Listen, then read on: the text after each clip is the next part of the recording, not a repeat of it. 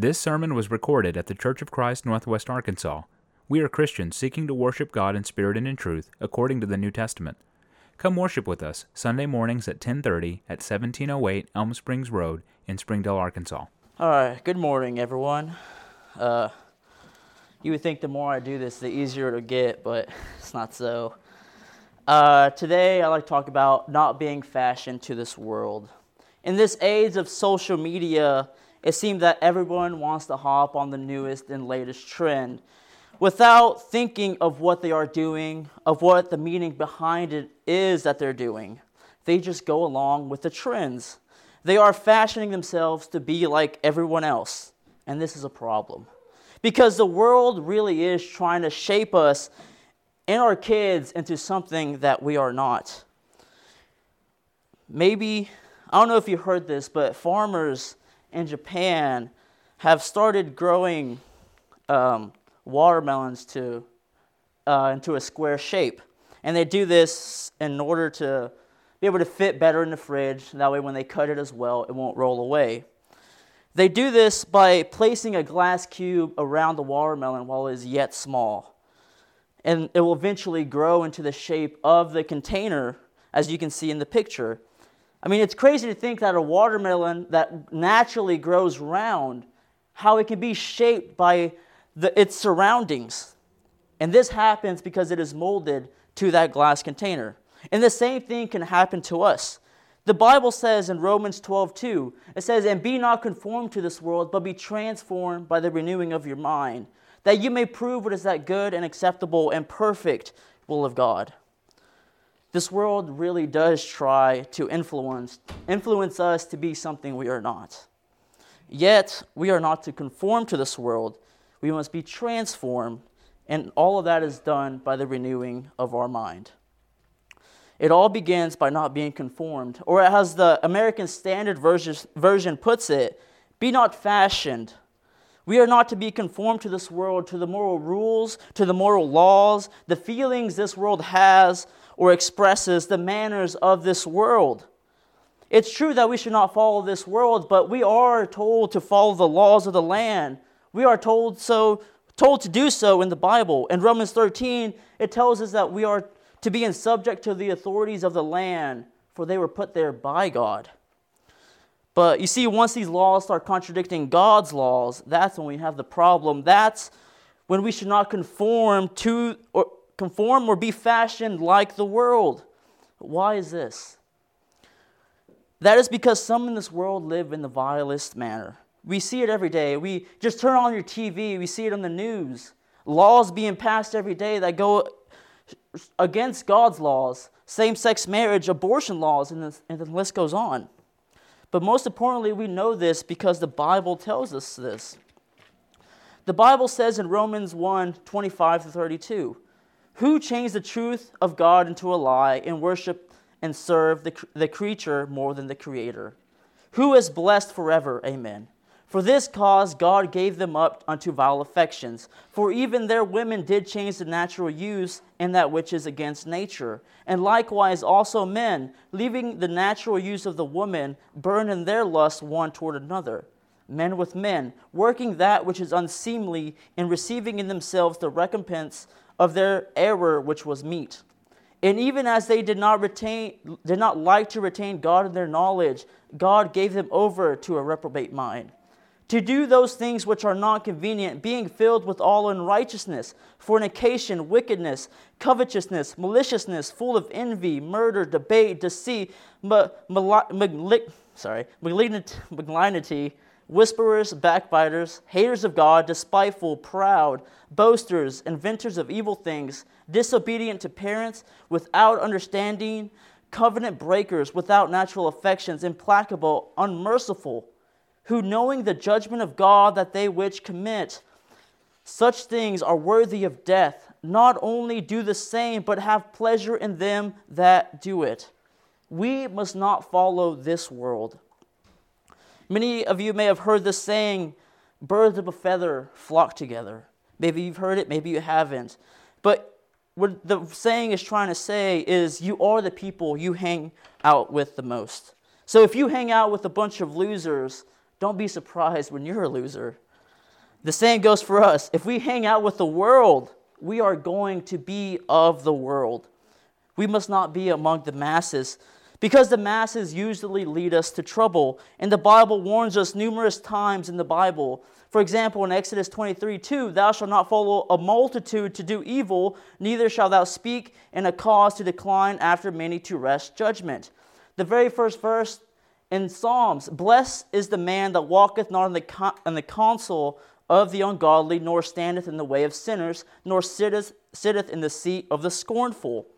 In Proverbs 1 15 through 16, My son, walk not thou in the way with them, refrain thy foot from their path, for their feet run to evil and make haste to shed blood. So instead of fashioning ourselves to this world, we are to fashion ourselves to Christ. Right? The Bible says in Philippians 1:21, "For to me to live is Christ, and to die is gain." To live is Christ, Paul says. Our sole aim in living is to glorify Christ rather than ourselves or this world. I mean, doesn't the Bible tell us to not love the world, neither the things of the world? For what shall it profit us if we gain the whole world, but yet we still lose our soul?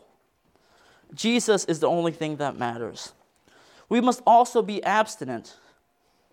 While the world freely lives in its indulgences, we are to be abstinent. The Bible says in 1 Thessalonians 5:22, abstain from all appearances of evil. This includes everything we just read about in Romans 1.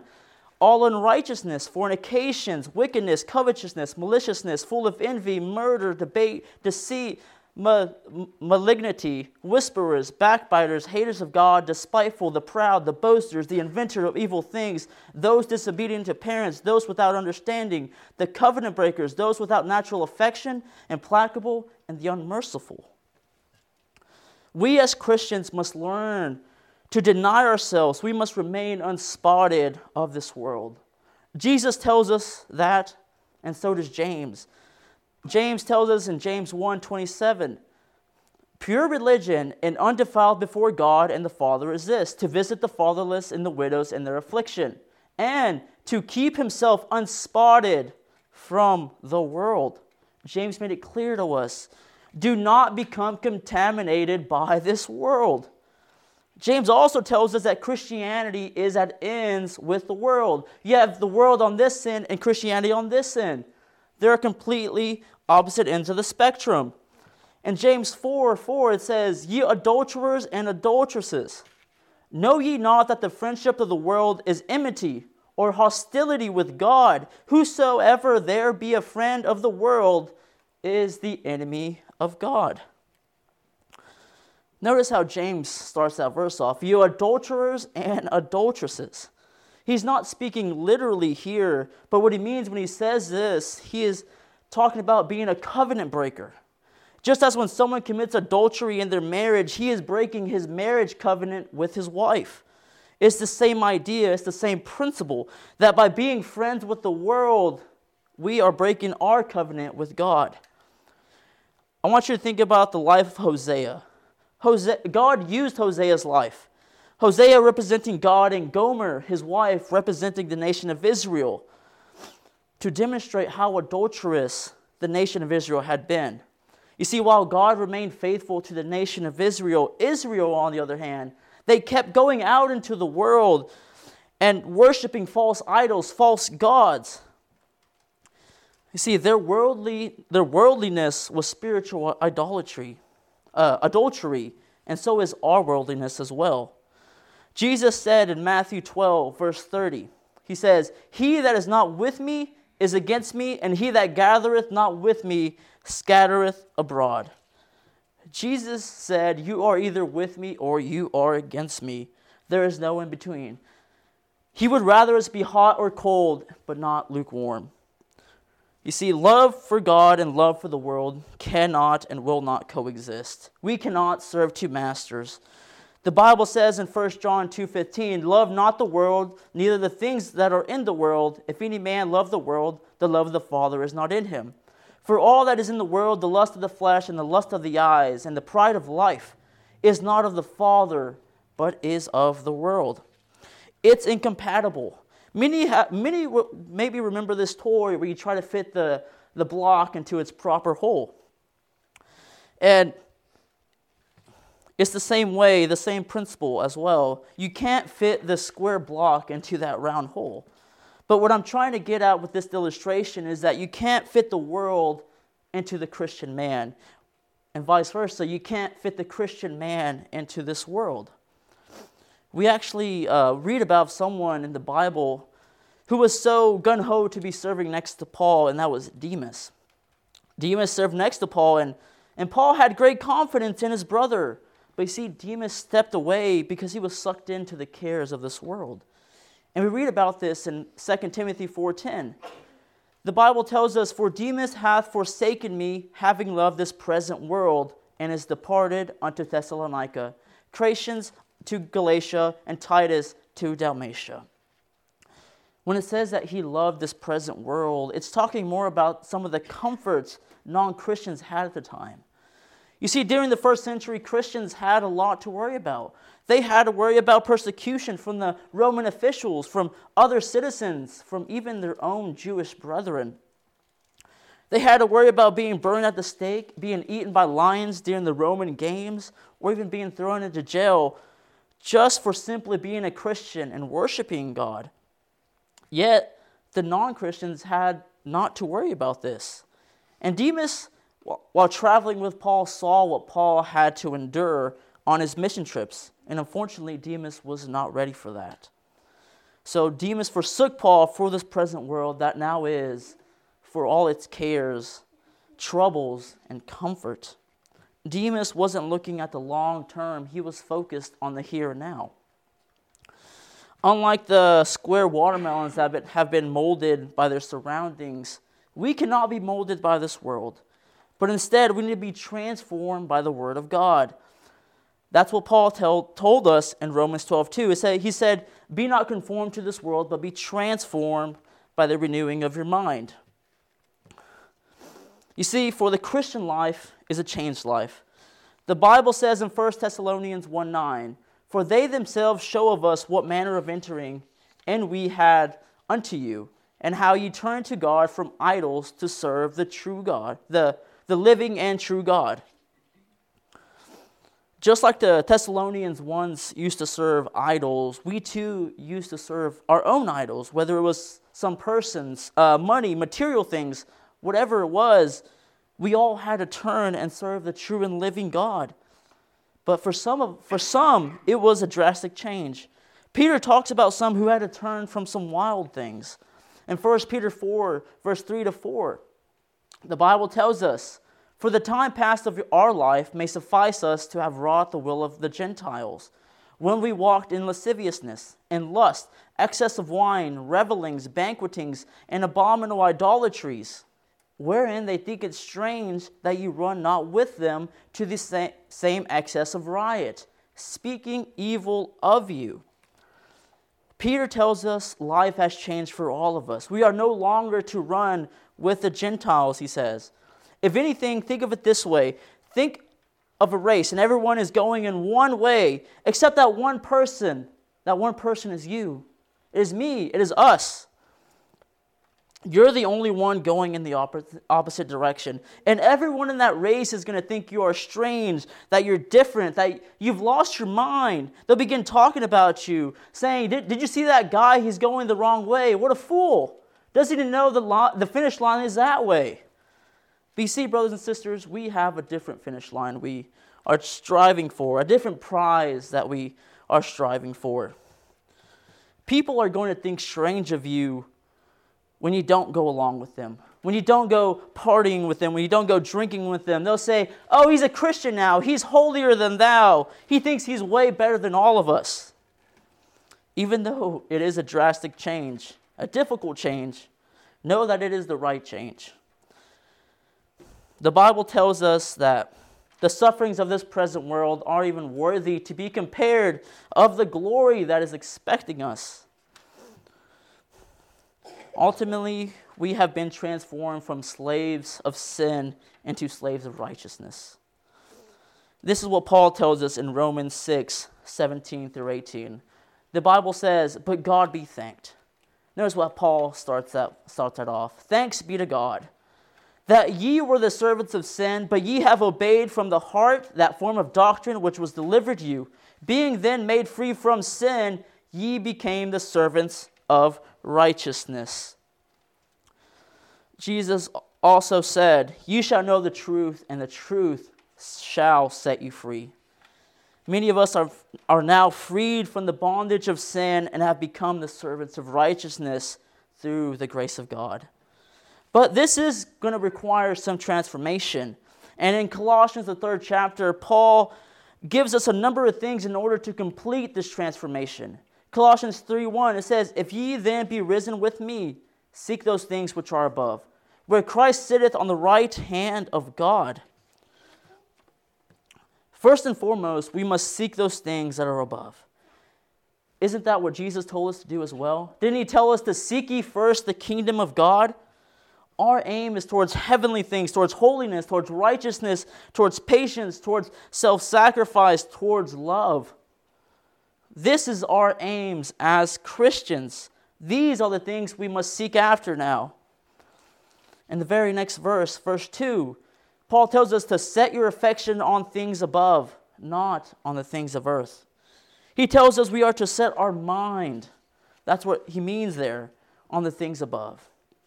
And Philippians 4 8 gives us a list of things that we can add, things that we should think upon as well. Philippians 4 8, the Bible says, Finally, brethren, whatsoever things are true, whatsoever things are honest, whatsoever things are just, whatsoever things are pure, whatsoever things are lovely, whatsoever things are of good report, if there be any virtue, if there be any praise, think on these things. Our mind, our thoughts, our interests should be on the heavenly world, not on the earthly things, such as wealth, pleasure, status, and so forth. This is not what we ought to be thinking about anymore because this is what the world thinks about. This is what the world sets their minds to. Further in the chapter, uh, Paul tells us of what to do, uh, further steps to complete this transformation. Colossians 3 5 through 9, Paul tells us to mortify therefore your members which are upon the earth fornication, uncleanness, inordinate affection, evil con- concupiscence, the covet- and covetousness, which is idolatry, for which things' sake the wrath of God cometh on the children of disobedience, in the which ye also walked some time, when ye lived in them. But now ye also put off these. And he lists off anger, wrath, malice, blasphemy, filthy communication out of your mouth. Lie not one to another, seeing that you have put off the old man with his deeds. Paul then tells us we must put on the new man. In verses 12 through 14, the Bible tells us, Put on therefore, as the elect of God, holy and beloved, bowels of mercy kindness, humbleness of mind, meekness, long suffering, forbearing one another, and forgiving one another. If any man have a quarrel against any, even as Christ forgave you, so also do ye. And above all these things, put on charity, which is the bond of perfectness. I want you to use this as a visual aid. The old man is his worn out suit that's been caught up in the cares of the world. He is told to put it off, to get rid of it, destroy it, burn it, do whatever you have to do, but just get rid of it. But he is then told to go on and put on this new, beautiful, spotless suit without wrinkle, without blemish. This is what Paul is telling us to do as well. And it all begins with the mind. In Romans 12 2, once again, Paul tells us, and be not conformed to this world, but be transformed by the renewing of your mind, that you may prove what is that good and acceptable and perfect will of God. As we approach the new year, many, many of us will have New Year's resolutions. We want to lose weight, eat healthier, you know, work out more, all great things. But a lot of people forget one of the most important things, and that's the mind to many of us, the, our mindset is a governor. And by governor, I don't mean someone who has a political office. Uh, by governor, I mean a device that you put into your vehicle and it limits the power the speed limit you can go. It limits its true power of what the car can do. And um, for many of us, our mindset is our governor, it limits us. Before the year 1954, many people thought that it was impossible to run a mile under four minutes. Everyone in the running world thought it was physically impossible. There is no way the human body was capable of completing such a feat. But that was until a man named Roger Bannister from England, on the day May 6, 1954, broke that very four minute barrier of it with a time of five, uh, 3 minutes and 59 seconds. You see, Roger Bannister made it possible. And within the next 45 days, a man named John Landy broke that same four minute barrier with a time of 3 minutes and 58 seconds, faster than what Roger had previously done. And it wasn't even a year later that three more runners within the same year, within the same race, sorry, broke that same four minute barrier. And ever since then, thousands of runners, all the way from high school to Olympians, have broken that same four minute barrier. So, what changed? What happened? The mindset changed. People kept saying, It's not possible. No one can ever run that fast. And people believed it, and it was stuck in their mind. They placed a governor in their own minds. But I tell you this to say this. If we say to ourselves, I can never give up my vices, I can never give up my ways, I can never live a Christian life, I could never follow God's will. Well, guess what? You never are going to, which is why we need to renew our minds. Maybe you heard the say, this saying, you are what you eat. But it's uh, while it's just a saying, it definitely applies to us because you are what you think. You are what you read. You are what you watch. You are who you hang out with. If you put garbage into your mind, do not be surprised when garbage comes out. Earlier this year, my wife and I uh, traveled to Alabama, and in doing so, we, um, we had to cross over the Mississippi River. And we saw the vast width of this massive river system, this river that spans from the north to the south of the United States. And I was enamored being a fisherman of this massive river, right? But it was it was not it is not the cleanest river. It is really dirty. This river serves as a drain system for many farms and factories and cities in the Midwest. And I don't know how many here know how to clean up a river like that. But the only way would be to stop polluting it, to stop putting junk into it. And eventually that river is going to clean itself out. We are the same way. Our minds are polluted and we need to clean it out. We need to stop putting junk into it. We need to stop reading junk, listening to junk, associating ourselves with junk. We then can begin the process of cleaning our minds. So, how do we renew our minds? What, what, what must we do? We do this by how the Bible tells us to, by proving what is that good and acceptable and perfect will of God. In other words, by constantly testing our knowledge. The Bible tells, tells us in 2 Timothy 2.15, it says, Study to show thyself approved, a workman that needeth not to be ashamed, rightly dividing the word of truth. Paul here tells Timothy, study, study to show yourself approved that you may be able to rightly divide the truth. I ask you this how does one learn a new skill? How does, how does one learn a new language? That is by the constant testing and quizzing of yourself. A prime example of this is uh, for a while, me and my wife uh, began implementing the, the, the memorization of a new verse every week. Uh, so I'd text her midday, like, hey, have you been reading? Have you been thinking about the verse? And she'd tell me, yeah, I've been reading it here and there uh, while I was at work, while I was on break or whatever. And I'd, tell, I'd let her know, that's great. But it wasn't until she arrived home while we were sitting in front of the TV where I'd, when I'd ask her, hey, can you recite that verse, uh, this week's verse for me? She had to prove herself. By doing this, she was renewing her mind to think to read, to meditate on the Word of God. It's all about trying to clean our minds out of all this junk that is in there and fill it with the truth.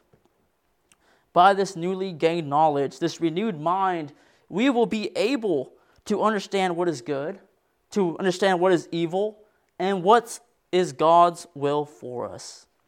You see, for our Christian duty is to overcome evil. The Bible puts it plain and simple in Romans 12 21. The Bible says, Be not overcome of evil, but overcome evil with good. We must be able to distinguish evil from good. That way, we're not influenced by evil to commit it. Instead of being influenced by sinners to sin, we must in turn do the, the same. We must influence the sinners to righteousness. Another thing we'll learn, we'll know what is required of us. The Bible says in John 7 17, if any man will do his will, God's will, he shall know of the doctrine, whether it be of God or whether I speak of myself. By doing God's will, we will know what is truly good. When we seek to understand God's will, we, we will definitely learn certain things, such as the most and honest, easiest way to obey God is to become familiar with the Bible and what the Bible tells us, for Scripture is God breathed. 2 Timothy 3:16 tells us that all Scripture is given by inspiration of God and is profitable for doctrine, for reproof, for correction, for instruction in righteousness, that the man of God may be perfect, thoroughly furnished unto all good works. It's as if God spoke it himself, and that is because he did. Also, those who make a true effort to understand God's will will not complain or fight against the doctrines that are in the Bible, as we see many people do today, especially towards the doctrine of baptism. I have not seen no other doctrine be fought back against more than this one. People try to find every which way to make baptism unnecessary for salvation. But if people will approach the Bible with a true and honest heart, they could see what God's will is for us. Brethren, you don't need to be some great scholar in order to be a Christian and be convinced of what the Bible tells us. I mean, look at me, there's nothing special about me at all. I'm not some great scholar, I don't have some great knowledge, I'm not even that good of a speaker. But I'm just a regular guy with a regular job, regular life, trying to follow God's will with a true and honest heart. And that is what God wants out of us to do His will. Solomon in the book of Ecclesiastes, at the very end of the book, had this to say Ecclesiastes 12 13. He says, Let us hear the conclusion of the whole matter. Fear God and keep His commandment, for this is the whole duty of man. Solomon dropped a. So, long story short, to summarize the, everything I just wrote to you, to summarize the whole purpose of life, fear God, keep His commandments. That is it. One of my favorite verses in the book of Genesis is, uh, is about Enoch. We are told about Enoch of how he was the father of Methuselah, one of the oldest mans in the Bible, and um, how he lived to be 365 years. And in Genesis 5:24, it tells us that Enoch walked with God, and he was not, for God took him. After 365 years, all we get is that Enoch did not see death, and God took him. Then in Hebrews 11 gives us a little bit more detail about Enoch. In Hebrews 11, uh, 11 5, the Bible says, By faith Enoch was translated that he should not see death and was not found because God had translated him. For before his translation, he had this testimony that he pleased God. Brothers and sisters, unfortunately, this may not be the case for many of us. Many of us will see death, if not all. But if one thing should be written on our tombstone, if one thing should if one thing people should remember us by, let it be this testimony as well that you feared God, that you kept His commandments, that you pleased God, that you walked humbly next to Him. This should be our whole aim and our only purpose in life. And it will all begin what with Paul told us in Romans 12 2. He told us to not be conformed to this world, but be transformed by the renewing of your mind, that you may prove what is that good and acceptable and perfect will of God. So let us hear the conclusion of the whole matter. It all begins by not being conformed to this world, but instead by being transformed. And that ultimately begins with baptism. I talked about how we should put off the old man with his, with his old deeds and put on the new man. And in Romans 6, Paul tells us, gives us some instructions of how to do so as well. In Romans 6, 3 through 7, the Bible says, Know ye not that so many of us were baptized into Jesus Christ, were baptized into his death? Therefore, we are buried with him by baptism into death, that like as Christ was raised up from the dead by the glory of the Father, even so we also should walk in newness of life. For if we have been planted together in the likeness of his death, we shall be also in the likeness of his resurrection, knowing this, that our old man is crucified with him, that the body of sin might be destroyed, that henceforth we should not serve sin, for he that is dead is freed from sin. Just as Jesus was crucified and killed, we too must crucify and kill off our old sinful man. Be buried then be raised up in the newness of life, which is that new man, just as Christ was raised up. That one day we will be raised up in the likeness of his resurrection as well. But, brothers and sisters, it doesn't end here. It doesn't end with baptism. It's a constant struggle, a constant renewing of our minds. Peter also gives us some good practical steps in exercising our faith in our Christian duties and 2 Peter 1 5 through 10. Peter tells us, and beside this, giving all diligence, add to your faith virtue, and to virtue knowledge, and to knowledge temperance, and to temperance patience, and to patience godliness, and to godliness brotherly kindness, and to brotherly kindness charity. For if these things be in you and abound, they make you that you should neither be barren nor unfruitful in the knowledge of our Lord Jesus Christ.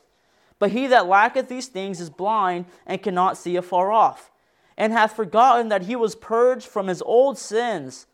Wherefore, the rather, brethren, give diligence to make your calling and election sure.